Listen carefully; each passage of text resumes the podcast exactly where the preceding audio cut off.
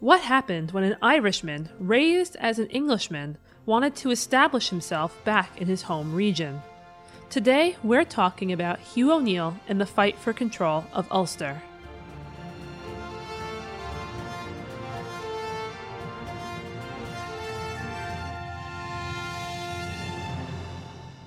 Hey everyone, this is Christine. Welcome to Footnoting History.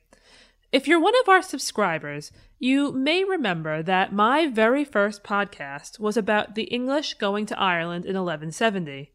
If you missed it and you're curious, you can always find it in our archives on footnotinghistory.com or on iTunes.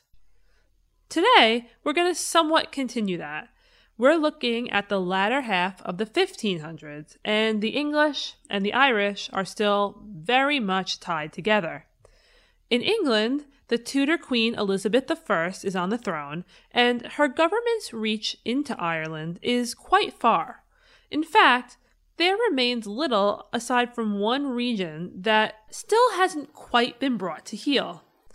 The area in question is Ulster, which makes up a large part of what we today know as Northern Ireland. On the island of Ireland, there lived three types of people at this time, and this is important to know. First, the Gaelic Irish. They were the population that was Catholic and did not have any English blood. After that, there were the New English, who are aptly named because they were the most recent people from England to come to live in Ireland, and they were Protestant. Third, and finally, we have the Old English.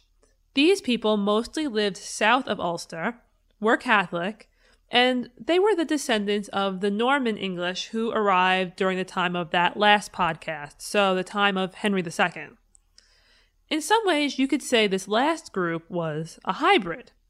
They shared a religion with the native Irish, but they were also devoted to the Protestant English Queen.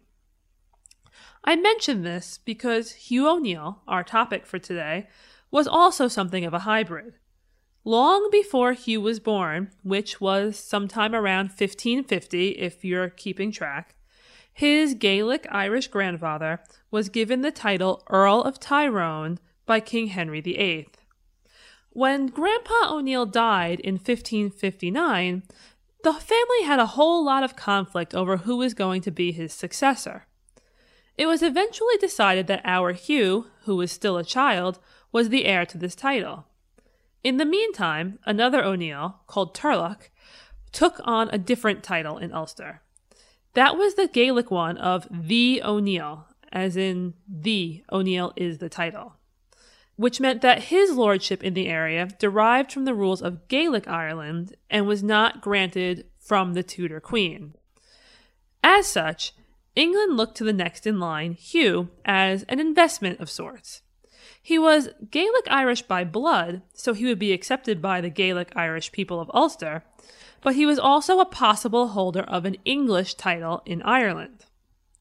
This was an interesting opportunity for the English government.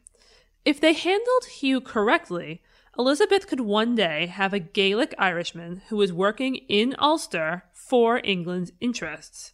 So, our little Hugh was raised in various English households with an English upbringing and English education and exposed to all the things a good little English boy should be. But then Hugh grew up. The English didn't really dispute his claim to Tyrone, which was actually one area within Ulster, and neither did the Gaelic Irish. He served under Queen Elizabeth's banners in a number of military ventures, learning along the way the ins and outs of English military minds and making friends with his peers. Elizabeth even went so far as to tout Hugh as one of England's own. Still, Hugh knew that the land he was going to have control over wasn't the full extent of what his grandfather had held. Lots of that original land had been lost in the years after he died. He really wanted to claim the fullest extent of the O'Neill estate, and he made numerous motions to do so. This raised some eyebrows of the English officials in Ireland, who wondered what it would mean in the long run that the Irishman was already asking for more than they wanted him to have. Nevertheless, in 1585, Hugh was officially given the title Second Earl of Tyrone, and in 1587, an agreement was made with the English government concerning his future. Elizabeth agreed to give Hugh the same grant his grandfather had received from her father in 1542, ignoring all the messiness that had happened after it.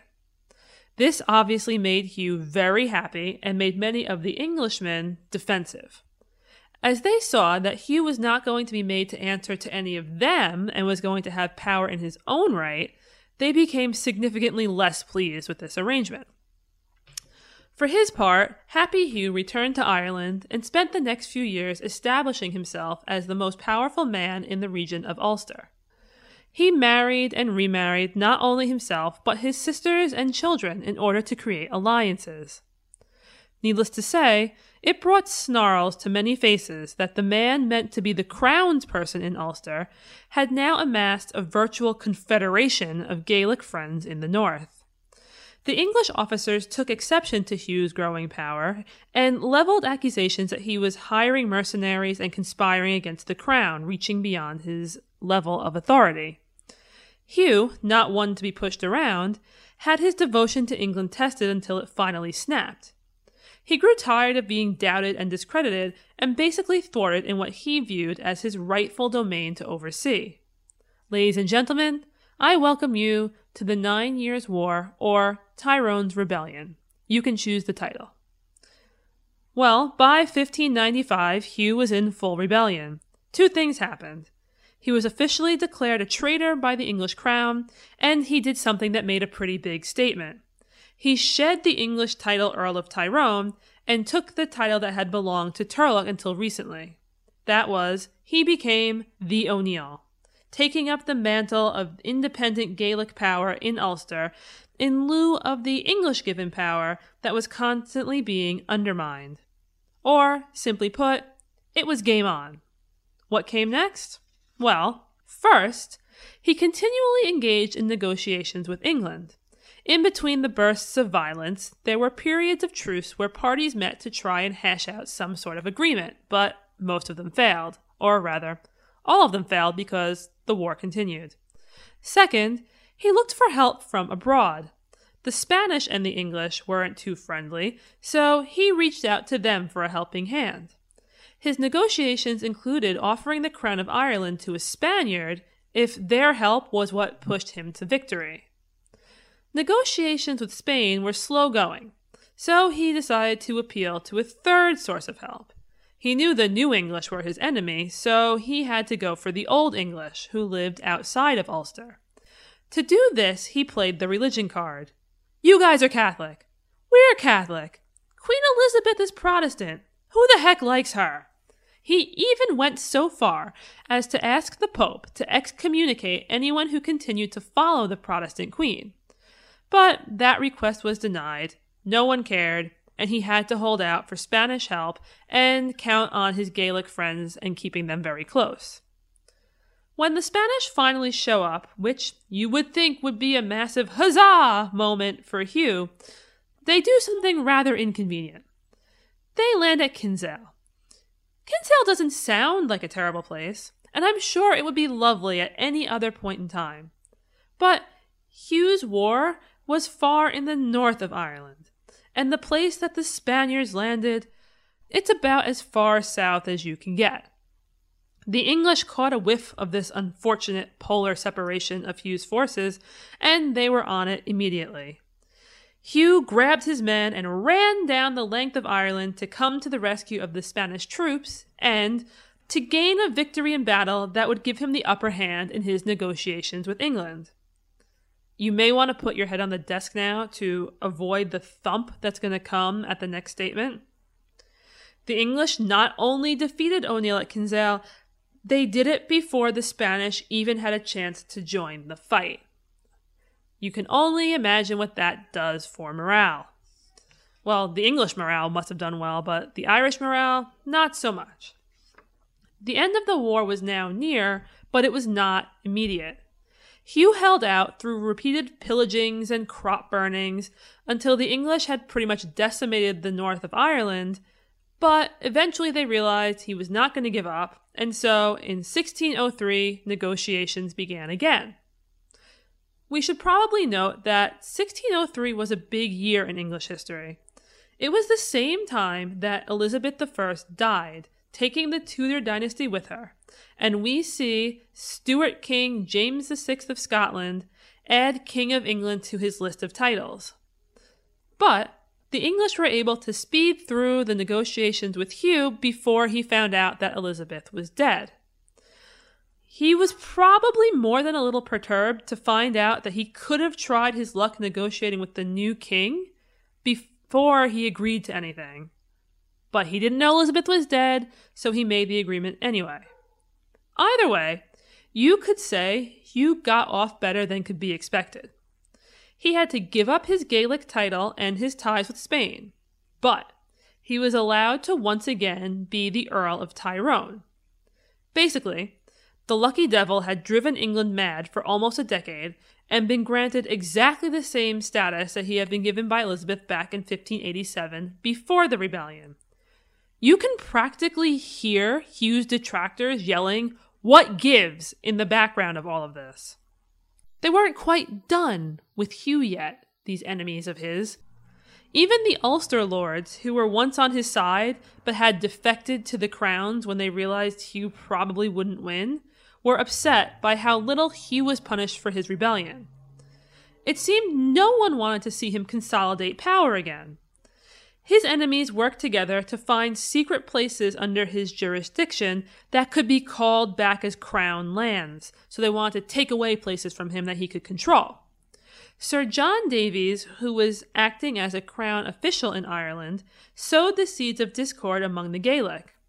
He even got one of Hugh's sons in laws to speak against him, claiming that some of the land granted to Hugh actually belonged to his family. The hope was that instead of letting Hugh control the north of Ireland by himself, his area of control would shrink and Ulster would have lots of smaller rulers with an Englishman placed above to control them. Suffice it to say, the case did not go easily, and it was set to come before King James, who, in 1607, when this was going on, had been on the throne for less than five years. Before that could happen, though, something very strange occurred. Other Ulster lords decided to abandon Ireland because they could no longer handle the difficulties of ruling their lordships. The war had killed their land and their economies and just ruined absolutely everything. Now, you wouldn't be out of line to say, cool, now Hugh could take control of their lands too, and he could become even more powerful. But that is the opposite of what happened. You see, Hugh left with them.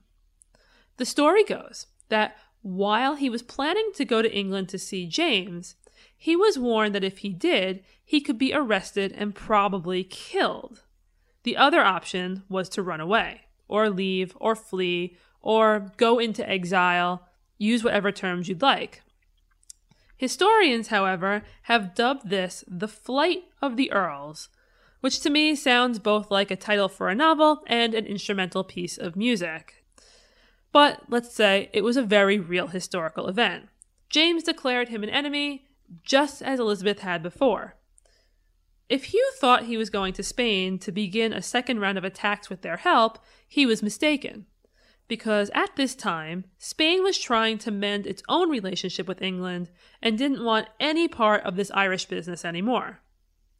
Never returning to Ireland again, Hugh unfortunately became ill and nearly blind before he died in Rome in 1616. Now, you have to wonder if Hugh had been allowed to act as Elizabeth's man in Ulster without contention, would he have rebelled? Did the English push him to it, or was he just biding his time until he had established himself before pressing out from Ulster? Sadly, since he didn't leave a journal behind telling us his innermost thoughts. We will never truly know. But for centuries, historians have speculated, and the story itself remains as interesting as Hugh's definitive intentions are elusive.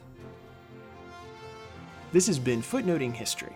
If you like the podcast, be sure to visit our website, footnotinghistory.com, where you can find links to further reading suggestions related to this week's episode, as well as a calendar of upcoming podcasts. You can also like us on Facebook and follow us on Twitter at History Footnote. Until next time, remember The best stories are always in the footnotes. See you next week.